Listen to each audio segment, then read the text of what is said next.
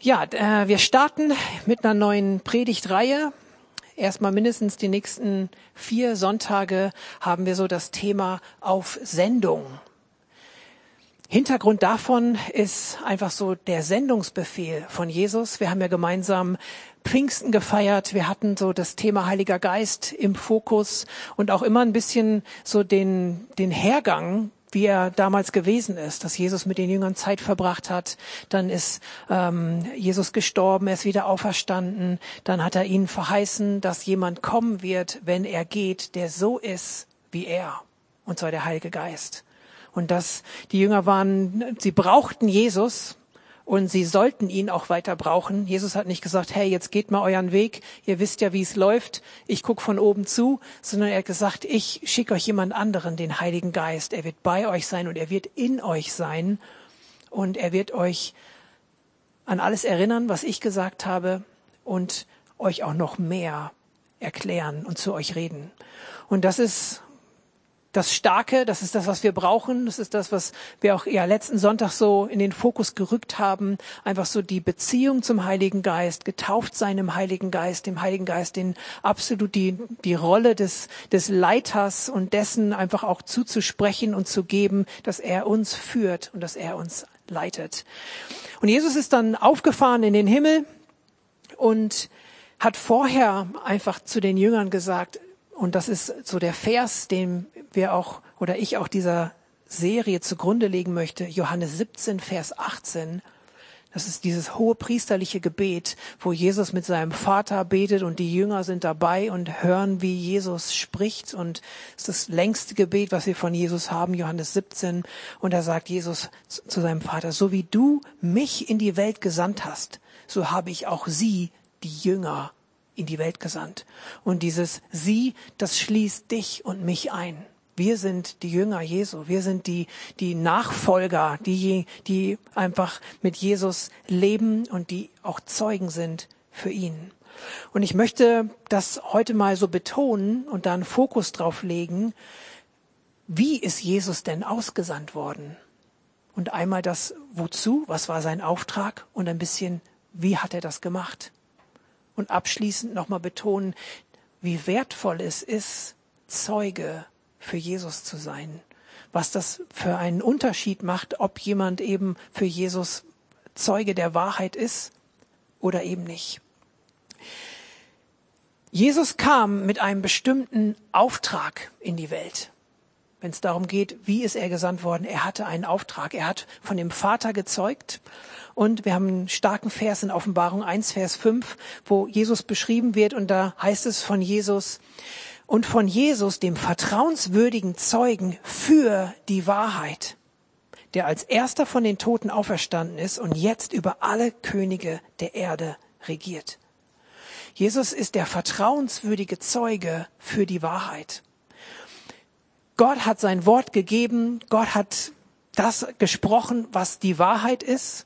Und Jesus ist derjenige, der gekommen ist als Zeuge und der mit seinem Leben, mit seinen Taten, mit seiner ganzen Person bezeugen konnte, das, was Gott sagt, ist die Wahrheit. Wenn wir was, wenn wir was sagen oder vor Gericht oder irgendwo anders, ist es immer wichtig, dass man irgendwie Zeugen hat, dass man Augenzeugen hat, dass jemand was bezeugen kann. Und wenn es um das Wort Gottes geht, dann ist es auch so, okay, das ist jetzt das Wort Gottes. Kann denn einer bezeugen, dass es die Wahrheit ist? Und Jesus war der vertrauenswürdige Zeuge der Wahrheit. Das heißt, durch sein Leben und durch sein Wort konnte er bestätigen, dass was Gott gesagt hat und das, was er sagt, ist die Wahrheit. Wie hat er das gemacht? Von Jesus wird gesagt, er hat anders geredet als die Leute, die damals unterwegs waren. Es waren viele Lehrer, viele Leute da unterwegs, die auch irgendwie Jünger um sich gesammelt haben. Und von ihm heißt es aber, er redet anders, er redet mit Vollmacht. Und für mich ist einer der Punkte, die es eben anders gemacht haben, dass Jesus nicht seine eigene Agenda hatte. Es ging Jesus nicht um sich selbst sondern es ging Jesus um den Willen des Vaters. Es ging Jesus um Gott. Das Positive oder das Entscheidende war natürlich, dass Gottes Sache so sehr auch Jesu Sache war und Vater und Sohn hier eine absolute Einheit sind. Dass es auch nicht darum geht, okay, hm, ich darf nur was machen, was eigentlich so gar nicht meins ist, sondern es war so sehr auch seins, dass er eine Riesenfreude hatte, das zu leben.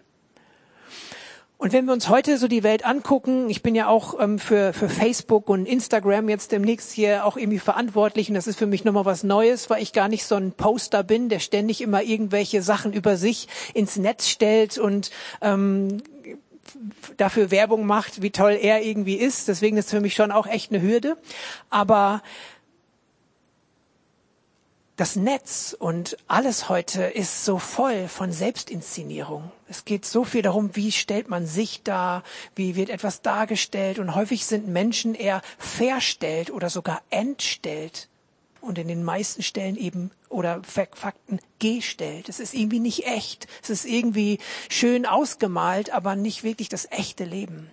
Und Jesus war echt, Jesus war authentisch und ihm hat absolut, was heißt geholfen? Geholfen hat ihm eben, das ist nicht seine, es war, es ging ihm nicht um sich, es ging um Gottes Agenda, um Gottes Plan und das hat ihn auch frei gemacht, weil er war ja Mensch wie du und ich, genauso herausgefordert, er war sicherlich herausgefordert, sich in Szene zu setzen, aber herausgefordert, sich in den Vordergrund zu stellen, weil er eben nicht nur ganz Gott, sondern auch ganz Mensch war.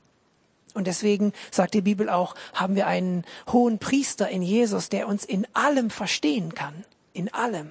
Weil er, wie die Bibel sagt, auch in, im Hebräerbrief kannst du es nachlesen, er ist versucht worden in allem wie wir, aber er ist nicht gefallen. Und deswegen kann er uns in jeder Situation helfen und eben auch verstehen. Dass wir, wenn wir zu Gott kommen, mit ihm beten, mit ihm sprechen, dann, ja, okay, aber eigentlich, du bist Gott, du hast das ja noch nicht erlebt, so wie ich. Doch, er hat es erlebt. In einem anderen kulturellen Kontext. Aber ich glaube, dass wir ihm vertrauen können, dass er uns eben verstehen kann. Es ging Jesus also nicht um ihn selbst. Es ging ihm um Gottes Plan. Und vor allem, er kam aus Liebe. Also hat Gott die Welt geliebt, dass er seinen Sohn sandte.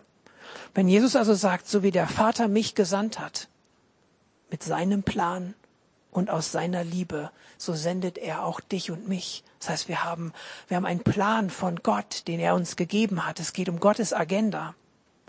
Und unser Antrieb sollte immer die Liebe sein. Nicht, hey, wir wollen Gemeinde besonders toll machen und wir wollen irgendwie, dass auch unsere, unser Verständnis von Wahrheit, wir wollen, dass das, so wie wir es verstehen, dass das durchkommt, sondern nein, wir wollen, dass Gottes Wahrheit und dass Gottes Plan und dass eben seine Liebe, dass sie zum Vorschein kommt. Ich habe so ein interessantes Buch, da geht es irgendwie darum, wo beschrieben wird, ähm, dass wir eigentlich die Freunde des Bräutigams sind, wenn wir auch über Jesus sprechen. Und der Freund eines Bräutigams, der hilft, dass die Braut absolut den Fokus auf den, auf den Bräutigam bekommt. Der Freund des Bräutigams sieht nie zu, dass er im Mittelpunkt ist, sondern er ist der beste Mann, der sich darum kümmert, dass der Bräutigam gesehen wird. Und das ist für mich auch so eine starke Erinnerung, besonders wenn es auch um, um Dienst und Gemeinde angeht, aber eben auch, wenn wir über Jesus reden. Es geht nicht über uns, sondern es geht immer darum, Leute auf Jesus hinzuweisen. Wie er ausgesandt war, so sind wir ausgesandt. Gott hat einen Plan. Und das ist gut, das nochmal sacken zu lassen wenn Gott real ist, wenn Gott, der die Welt so wunderbar erschaffen hat, wenn Gott so, so wunderbar kreativ und so herrlich und so allmächtig und so groß ist, wenn dieser Gott einen Plan hat, dann muss dieser Plan auch wertvoll sein. Gottes Plan ist so wertvoll. Gottes Plan ist so, ist ihm so wichtig und er ist so gut, dass es absoluten nicht nur Sinn macht, sondern für uns auch verpflichtend ist, will ich mal so forsch sagen, uns klar zu werden, was ist Gottes Plan und wie viel Wert messe ich diesem Plan auch bei. Von Jesus heißt es, auch im Hebräerbrief, dass er mit viel Gebet und Schreien und Flehen zu Gott im Vater gebetet hat. Und es das heißt, er wurde um seiner Gottesfurcht erfüllt, ähm, erhört. Jesus wurde in seinen Gebeten erhört wegen seiner Gottesfurcht. Und auch wenn wir von der jungen Gemeinde lesen, Anfang Apostelgeschichte, da war eine gesunde Furcht über dieser Gemeinde, heißt es. Und deswegen konnte Gott auch viel tun und wirken. Das heißt nicht, dass sie Angst hatten. Sie waren ja gerade frei von Religion. Sie waren ja gerade frei von dieser Religiosität, immer nur alle Regeln bloß einzuhalten. Davon waren sie frei. Wenn es um Gottesfurcht geht, dann geht es darum, einfach zu wertschätzen, wer Gott ist und auch seinen Plan zu wertschätzen. Und das ist für mich auch so ein bisschen so ein Fundament, wenn wir dieses Thema haben, auf Sendung zu sein, Zeugen für Jesus zu sein, mit ihm unterwegs und für ihn zu sprechen, dann brauchen wir eine, eine gesunde Wertschätzung für das, was das bedeutet. Gott hat einen Plan gehabt und er hat ihn immer noch und Jesus hat ihn bekannt gemacht, diesen Plan. Und der Plan hat einen Namen, die gute Botschaft vom Königreich Gottes. Das heißt, von der Botschaft, wie Jesus sie gepredigt hat. Und dieses Evangelium, das Evangelium, die gute Nachricht vom Königreich Gottes, dieses Evangelium wird gepredigt bis ans Ende der Zeit, bis Jesus wiederkommt. Und das ist wichtig, dieses Evangelium, diesen Plan zu kennen und ihn zu wertschätzen. Die Jünger sollten eben Zeugen sein. Und was mich echt nochmal gepackt hat, wo Jesus eben auch über den Heiligen Geist spricht, dass er kommen wird, in Johannes 16. Da sagt er, der Heilige Geist, der wird von mir, von Jesus, zeugen. Und im gleichen Satz, ich habe den Vers leider nicht angeworfen, ähm, im gleichen Satz sagt Jesus, genauso wie der Heilige Geist Zeuge sein wird für mich, so werdet ihr auch Zeugen sein für mich. Und mich hat das vor ein paar Tagen nochmal gepackt. Im gleichen Atemzug, wie der Heilige Geist genannt wird. Natürlich, er ist Gott, wir sind Menschen. Aber im gleichen Atemzug, wie der Heilige Geist Zeuge ist, sind auch wir Zeuge. Das hat mir nochmal den Wert unseres Augenzeugenseins, unseres Auf Sendung Seins nochmal neu vor Augen geführt. Wenn, wenn der Heilige Geist so beschrieben wird als Zeuge und im gleichen Atemzug wir auch, dann hat das einfach ein Gewicht, dann ist das was wert dann soll das auch nicht nur eine Last sein für dich, oh Mann, das ist jetzt aber heftig. Wie soll ich das hinkriegen? Ich mit meinen Fehlern, ich, der ich den Mund vielleicht manchmal nicht aufkrieg. Es soll dir keine Last sein, aber es soll dich ermutigen, dass Gott, der dir auch so viel zutraut, weil Gott hätte dich nicht gerufen, wenn er dir es nicht zutrauen würde. Es soll dich also ermutigen, im gleichen Atemzug genannt zu sein wie der Heilige Geist, wenn es darum geht, Zeuge zu sein. Apostelgeschichte 1, Vers 8. Da sagt Jesus, aber wenn der Heilige Geist auf euch herabkommt, werdet ihr mit seiner Kraft ausgerüstet werden und das wird euch dazu befähigen, meine Zeugen zu sein in Jerusalem und bis ans Ende der Welt. Also die Kraft des Heiligen Geistes befähigt uns, Zeuge zu sein. Wir müssen und können es nicht aus uns heraus tun, aber wenn wir den Heiligen Geist haben, dann können wir Zeugen sein. Absoluter Lieblingsvers von mir, Apostelgeschichte 4, Vers 20, da sind Petrus und Johannes sind verhaftet worden, ähm, weil sie für Jesus sprechen, weil sie mit Jesus unterwegs sind. Er ist mit ihnen und sie reden über ihn und ähm, dann wird ihnen der Mund verboten. Es wird gesagt, hey, bitte redet nicht mehr über Jesus und über das, was er gemacht hat. Und sie sagen, uns ist es auf jeden Fall unmöglich, von dem nicht zu reden, was wir gesehen und gehört haben. Und das finde ich so stark. Hier geht es um was Aktives, etwas gesehen und gehört haben, was die so verändert hat, dass sie nicht anders können, als darüber zu sprechen. Und deswegen ist es so gut, wenn wir in Anbetung gehen. Das machen wir nicht einfach nur aus Tradition, sondern wenn wir Jesus anbeten, dann sehen wir ihn, dann nehmen wir uns besondere Zeit, auf ihn zu schauen und ihm zu begegnen. Und das heißt im äh, zweiten Korinther, wenn wir ihn anschauen, werden wir verwandelt in sein Bild. Es verändert uns.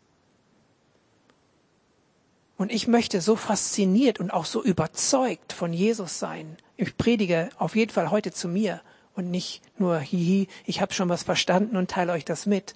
Ich möchte so überzeugt sein und so nah dran an Jesus sein, dass ich nicht anders kann, als darüber zu reden, was ich gesehen und gehört habe.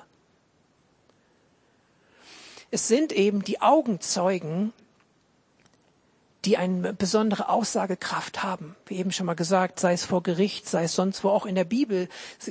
Gib mal bei bibelserver.de das Wort Zeuge ein, wird der werden ganz viele Stellen genannt aus der Bibel, ähm, aus verschiedenen Übersetzungen, wie häufig Zeugen in der Bibel vorkommen. Und du siehst häufig Situationen, wo entweder Gott als Zeuge zwischen Menschen gerufen wird hier und Gott ist unser Zeuge für das, was wir hier heute besprechen. Manchmal sind es Steine oder irgendwas anderes, die aufgerichtet werden, die als Zeugen für eine Abmachung da sind und so weiter. Es, es sind Zeugen, die eine besondere Aussagekraft haben für ein Erlebnis, für was, was besprochen wurde. Zeitzeugen auch heute. Ähm, es gibt leider immer weniger Zeitzeugen, auch ähm, über, die, über den dunklen Teil oder einer der dunklen Teile unserer Geschichte. Aus der ganzen Nazi-Zeit gibt es leider noch so wenig Zeitzeugen, die da sind, die davon berichten können, aber sie sind so wertvoll, sie haben so eine Aussagekraft, wenn man sie mal hört. Und genauso ist es mit unserem Leben mit Jesus. Frag mal jemanden, der mit Jesus lebt. Es sind meistens auch Menschen, die sie geprägt haben. Das Leben, was andere mit Jesus leben, haben eine besondere Faszination. Natürlich haben wir das Wort Gottes, aber ich glaube, du und das Wort Gottes alleine ist zu wenig. Du brauchst auch Menschen um dich herum, die auch Zeugen sind, die dafür stehen, hey, das, was da drin steht, das erlebe ich auch. Nicht immer. Manchmal scheint Gott stumm zu sein. Ist die Zeit, wo Glauben wachsen kann und muss. Ist herausfordernd. Aber dann halten wir uns manchmal fest, entweder an Personen aus der Geschichte, die wir, die bezeugt haben, dass Jesus lebt, oder am besten natürlich in unserem Umfeld, wo wir sehen, da ist jemand mit Jesus unterwegs. Er erlebt was. Ich, ich erlebe es vielleicht gerade nicht, aber es hält mich bei der Stange. Deswegen bin ich auch so ein großer Fan von, von Gemeinde, wenn sie sich trifft, weil da sind wir als Augenzeugen untereinander. Wir können gar nicht immer mit jedem die engste Beziehung haben und mit jedem sprechen.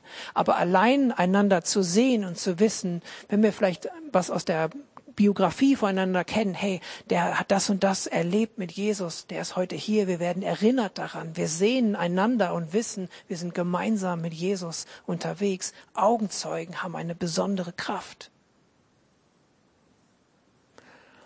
Und die Bibel ist voller Zeugen und Gott sei Dank haben wir auch wahre Helden in unserer Mitte. Und das sage ich nicht, um euch nett äh, um die Ohren zu reden, sondern wenn wir mit Jesus gehen und ähm, Zeugen für ihn, das mag mal sich nach was Großem oder Kleinen anhören. Für mich sind das wahre Helden, weil es braucht Glauben, um mit Gott zu gehen. Deswegen gehen so viele nicht mit Gott, weil sie diesen Glauben nicht haben. Und du magst deinen vielleicht klein einschätzen manchmal, aber er ist, er ist groß.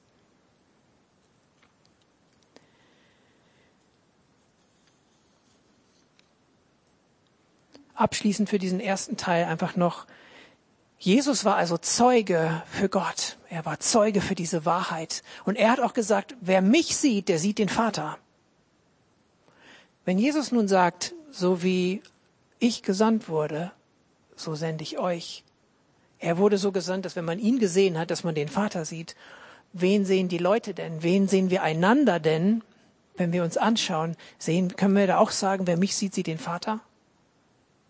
Da würden die meisten sagen, hey, mal den Ball flach halten, bitte, so toll, so ein toller Hecht bin ich auch nicht. Aber ich möchte dich, ohne dich zum Stolz oder Hochmut oder irgendwas anderem zu verleiten, möchte ich dich ermutigen, dir das als Ziel zu setzen, dir das als, dir das vorzunehmen. Okay, wenn das für Jesus gegolten hat, dann macht dir das auch zum Ziel. Wer mich sieht, er sollte irgendwas von Jesus sehen, er sollte den Vater in mir sehen. Und deswegen ist die Liebe untereinander ebenso wichtig, weil daran erkennt die Welt, dass Jesus der Sohn Gottes ist. Wie gehen wir miteinander um? Wessen Agenda leben wir? Ist es Gottes Plan, nach dem wir uns ausrichten? Auf wen weist unser Leben hin? Wie viel Wahrheit, wie viel Kraft ist sichtbar in unserem Leben? Und da will ich uns einfach anhalten, dass wir diese besondere Zeit, in der wir leben, mit diesem ganzen Corona-Zeug und allem Möglichen, was vielleicht auch noch kommen wird in Zukunft, dass wir jetzt das nochmal festmachen. Okay, ich gehe mit Jesus. Ich bin ein, ein Augenzeuge für die Wahrheit Gottes. Ich bin auf Sendung und es ist Gott was wert, mir das auch zu geben, diesen, diesen Auftrag. Von daher, jetzt ist die Zeit, glaube ich, dass wir da nochmal mehr aufs Ganze gehen, dass wir da nochmal mehr uns draufstellen und sagen, hey, darum bin ich hier auf dieser Erde. Für eine solche Zeit wie jetzt hat Gott mich eben jetzt leben lassen und nicht irgendwie im Wilden Westen oder zu irgendeiner anderen Zeit äh, in den Jahrhunderten. Ich glaube, dass Gott da einen Plan hat mit dir und mit mir, dass es gerade gut ist, jetzt zu leben und dass jetzt die Kraft des Heiligen Geistes da ist, das auch in der richtigen Art und Weise zu tun. Jetzt möchte ich noch kurz auf den Wert. Wir haben zum einen jetzt gehört, okay, Gottes Plan ist mega wertvoll und wenn er dann sagt, okay, du bist gesandt, dann ist das auch wertvoll. Ich möchte an Paulus noch ein Beispiel geben, weil er in Apostelgeschichte 26, Verse 1 bis 29, wir werden das ganze Kapitel nicht lesen, aber ich will dich ermutigen, merk dir dieses Kapitel und lies mal Apostelgeschichte 26, 1 bis 29. Ähm, ich werde nur ein paar Verse da gleich rausgreifen, aber es ist so stark zu sehen, wie Paulus eine Veränderung durchgemacht hat und welchen Auftrag er dann bekommen hat. Und der gleiche Auftrag, den Paulus hier hat, ich glaube, dass das der gleiche Auftrag ist, auch für uns. Und er wird hier total stark aufgezeigt und aufgezählt.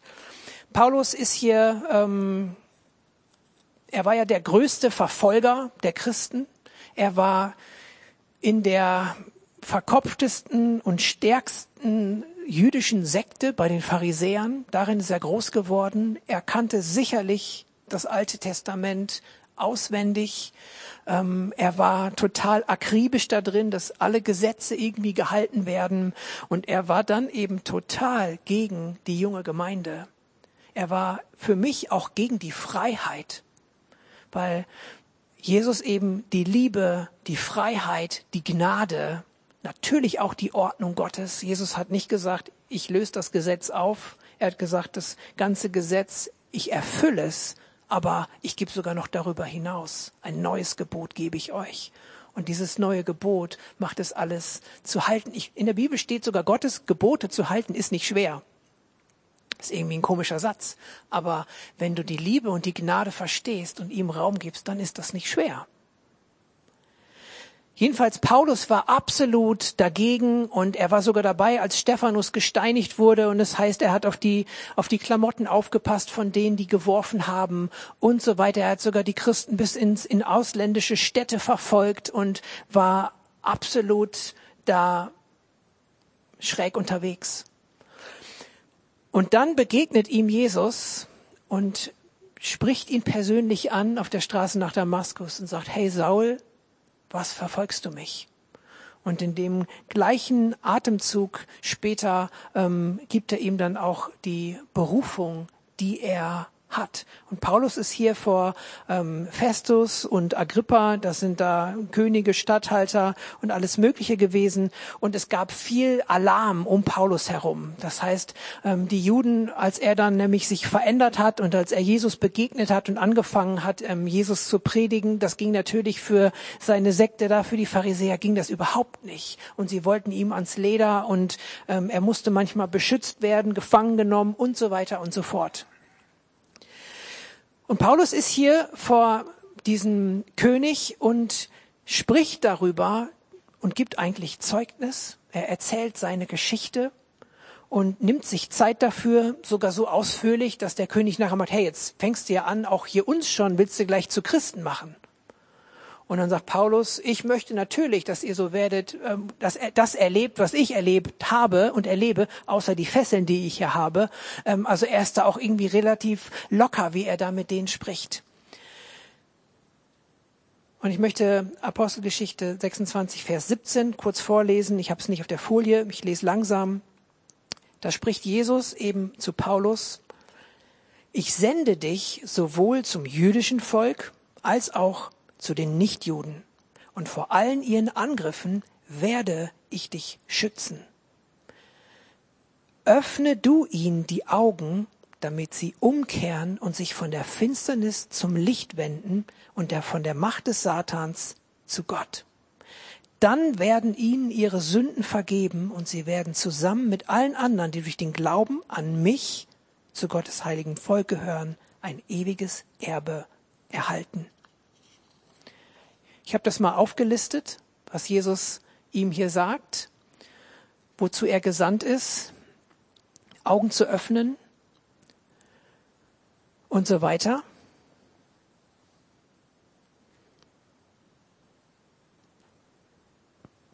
Und hier ist wichtig zu verstehen, dass das das Ausmaß oder zumindest ein Teil des Auftrags ist, den Paulus hier bekommen hat. Und ich finde es so stark, das beschreibt auch nochmal den Auftrag, den wir haben und was dann eben passiert. Er hat den Auftrag bekommen, dass die Augen von den Leuten geöffnet werden. Das wirkt natürlich der Heilige Geist. Paulus selbst war wie blind, er kannte das Wort und hat irgendwie versucht, nach seiner Art und Weise das zu leben und irgendwie für Wahrheit zu stehen, aber seine Augen waren verschlossen.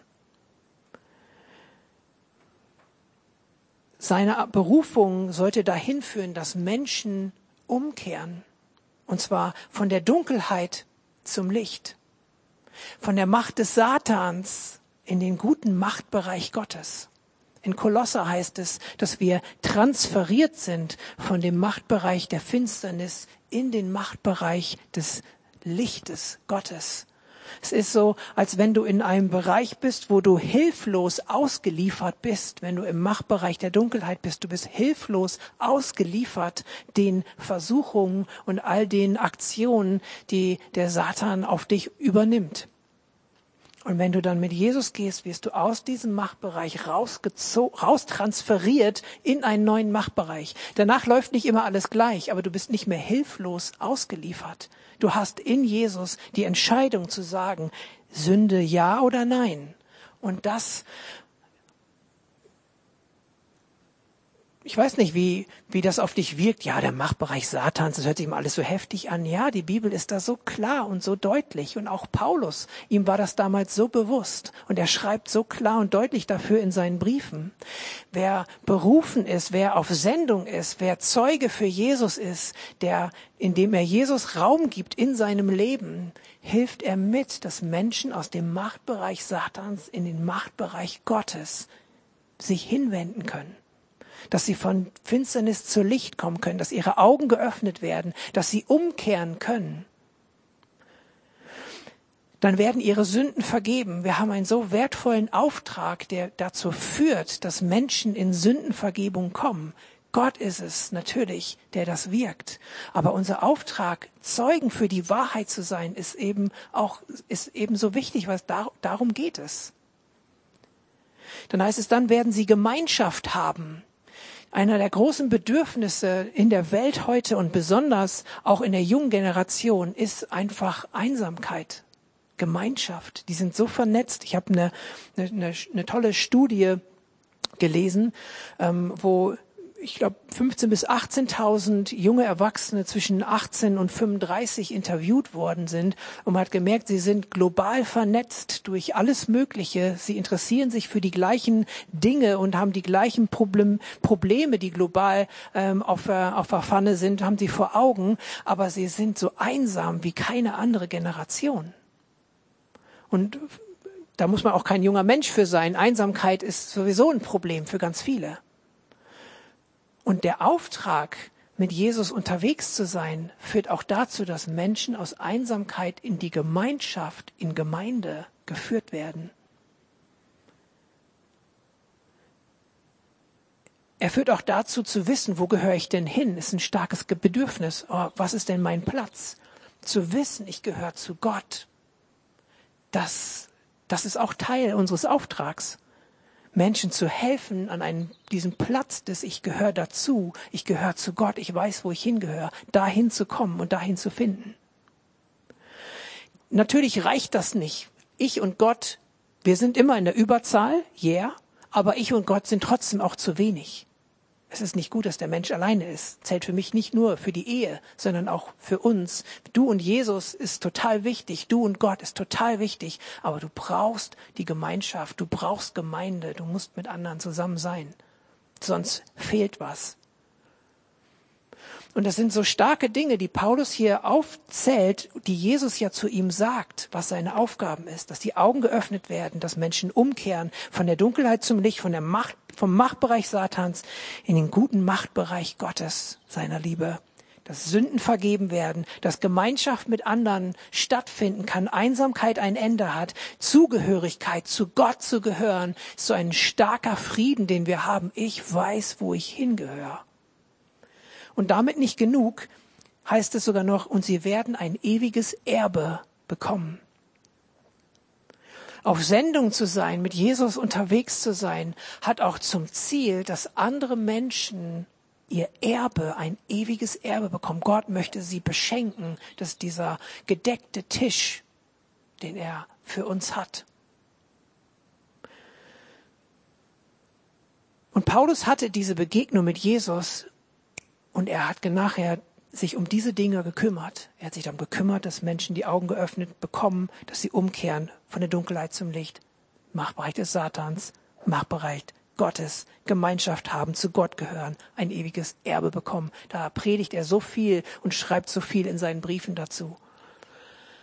Er ist Jesus begegnet und das hat ihn verändert für immer. Er war Zeuge von dem, was er gesehen und gehört hat.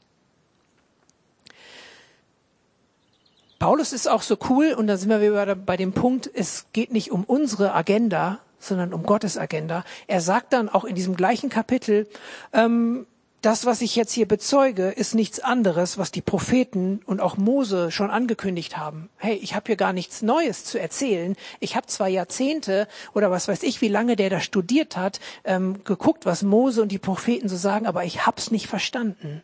Aber jetzt merke ich, ich sage hier gar nichts Neues. Ich habe keine ganz neue Offenbarung, sondern ich habe einfach die Wahrheit endlich verstanden, die auch Mose und in den Propheten schon drinstehen. Und das bezeuge ich hier vor diesem König und das ist sein Auftrag gewesen. Die Band kann schon mal so langsam gerne nach vorne kommen. Ich möchte uns einfach nicht nur während dieser Predigtserie, sondern einfach generell herausfordern, dass wir uns neu das vor Augen führen, nicht als Last, sondern als, hey, es ist so wertvoll diese, diese Sendung, dieser Augenzeuge zu sein für Jesus, weil die Auswirkungen dafür von, von, für Menschen um uns herum einfach so gewaltig sind. Und vielleicht gibt es die ein oder andere Auswirkung, die du natürlich, und da sind wir unser Leben lang dabei, die du auch noch brauchst, dass sie sich erweitert. Hey Mann, wirklich zu Gott zu gehören, da brauche ich nochmal einen neuen Schritt, da muss ich nochmal dahin, da muss ich mich mal dran erinnern oder der Heilige Geist mich, ich weiß, wo ich hingehöre. Gemeinschaft, okay, ich und Gott, wir sind schon ein starkes Team, wir sind schon in der Überzahl, aber hey, ich brauche mehr Gemeinschaft mit meinen Geschwistern, ich muss auch hier mehr Verbundenheit haben. Von der Machtbereich, vom Machtbereich Satans in den Machtbereich Gottes, okay, ich, vielleicht weiß ich, ich bin hier schon drin, aber ich habe vergessen, dass ich Stopp sagen kann gegenüber den Dingen, die mich irgendwie dann doch wieder bedrängen. Vielleicht habe ich so viel den Blick auf die Dunkelheit gelichtet, äh, gerichtet, dass ich vergessen habe, ich bin schon im Machtbereich des Lichts und ich darf das Licht angucken und das Licht gibt mir Leben, so wie Photosynthese bei den Pflanzen. Vielleicht bin ich schon umgekehrt und ich bin reingewaschen, aber es gibt immer mal wieder Sachen, von denen darf ich mich gerne wieder wegkehren dann möchte ich uns ermutigen, dass wir vielleicht zwei Dinge machen. Zum einen, dass wir eine kurze Phase haben, wo wir das nochmal persönlich auf uns wirken lassen. Vielleicht können wir diese Liste nochmal kurz anwerfen, Augen öffnen, umkehren von der Dunkelheit zum Licht, dass du da nochmal guckst, hey, was spricht dich jetzt gerade irgendwie an? Dass du da nochmal einen Schritt machst und sagst, hey, das gehört mir schon in Jesus und daran will ich mich erinnern oder das nochmal ein Stück mehr festmachen. Und ich wäre auch so frei, für ein, zwei, drei Minuten das Mikrofon zu öffnen, wenn du noch einen, einen, Eindruck hast und Gott zu dir da irgendwie was sprichst. Jetzt nicht sowas ganz stark Korrektives, wenn du eine einzelne Person vor Augen hast, dann klär das lieber irgendwie persönlich, wenn Gott dir das irgendwie zeigt. Aber wenn du irgendwas Ermutigendes in diese Richtung noch hast, dann hätten wir hier auch noch mal Raum, einander da ein Stück zu dienen. Ich würde sagen, da nehmen wir uns drei, vier Minuten für und ich schließt den Teil dann mit Gebet nochmal ab und dann machen wir noch eine zweite Reaktion und dann Genau, kommen wir zum Schluss. Ich bete noch mal kurz und dann kann sich jeder kurz Zeit nehmen für diese Punkte. Danke, Herr, für dein Wort. Danke für deine Gegenwart. Danke, dass du dein Wort bestätigst. Danke, dass du durch deinen Geist wirkst in und an uns. Danke für ja deine Wertschätzung. Danke, dass du uns liebst und nicht einfach nur treue Gefolgen haben möchtest, sondern du du möchtest uns aussenden. Und du sagst Jesus, so wie ich gesandt worden bin vom Vater, so sendest du uns. Und das möchte ich jedem zusprechen. Jeder, der hier ist, hat auch diesen Sendungsbefehl, hat auch die, die Wertschätzung, hat den Zuspruch Gottes, ein Gesandter zu sein, ein Zeuge zu sein, der was wert ist in Gottes Augen und zu dem Gott auch heute sagt, das ist mein Sohn, das ist meine Tochter, an ihm, an ihr habe ich wohlgefallen, ihn oder sie hört. Danke, Herr, dass du dem Raum gibst, dass unser Zeugnis auch gehört wird in dieser Welt. Und so bete ich einfach, Heiliger Geist, dass du uns hilfst, jetzt nochmal den ein oder anderen Punkt für uns zu ergreifen, der zu unserem Erbe gehört, der zu unserem, unserer Beziehung zu dir gehört. Mach das vielleicht einfach als zum Gebet für dich, dass du diese einzelnen Punkte, Gott, einfach, dass du dafür dankst. Danke, dass meine Augen geöffnet sind. Danke, dass ich umkehren kann. Danke, dass ich von der Dunkelheit zum Licht mich habe hinwenden können. In der Dankbarkeit über diese Dinge bahnst du auch Gott einen Weg, dass er kommen kann und dich dann noch mehr beschenken. Herr, so danken wir dir, dass wir was sehen und hören können, immer wieder neu. Und ich bete, dass, dass es uns dahin führt, dass wir, so wie Petrus und Johannes sagen können, uns ist es unmöglich, davon nicht zu sprechen. Herr, führ uns bitte immer wieder neu in deine Gegenwart und erinnere uns an das Gute, was du für uns erwirkt hast. Und damit möchte ich jeden segnen in Jesu Namen. Amen. Bevor wir nochmal in einen letzten Worship-Song gehen, möchte ich noch mit einem Vers aus Jesaja schließen, wo wir dann auch nochmal so eine letzte Reaktion machen können. Und zwar ist das Jesaja 6, Vers 8 müssten wir auch eine Folie zu haben. So eine ganz starke Szene, wo Jesaja in die Gegenwart Gottes in einer Vision geführt wird und wo, wo Gott fragt, wen soll ich senden und wer wird für uns gehen? Und Jesaja sagt, hier bin ich, sende mich. Wenn wir jetzt nochmal so diesen, diesen Wert der Sendung einfach vor Augen und im Herzen haben, Vielleicht kannst du das auch noch bewegen und dich neu von Gott ermutigen lassen, weil ich glaube, dass er auch fragt, wen kann ich senden? Wer wird für uns gehen? Und er gibt dir Zeit, er ist gnädig und langmütig, er kennt und er weiß über dich Bescheid. Aber ich glaube, es ist gut, sich auf den Weg zu machen, zu sagen, Herr, hier bin ich, sende mich. Ich kannst du das nochmal festmachen und einfach in dem, in dem Lied jetzt nochmal da drauf reagieren und da dich rufen lassen von Gott.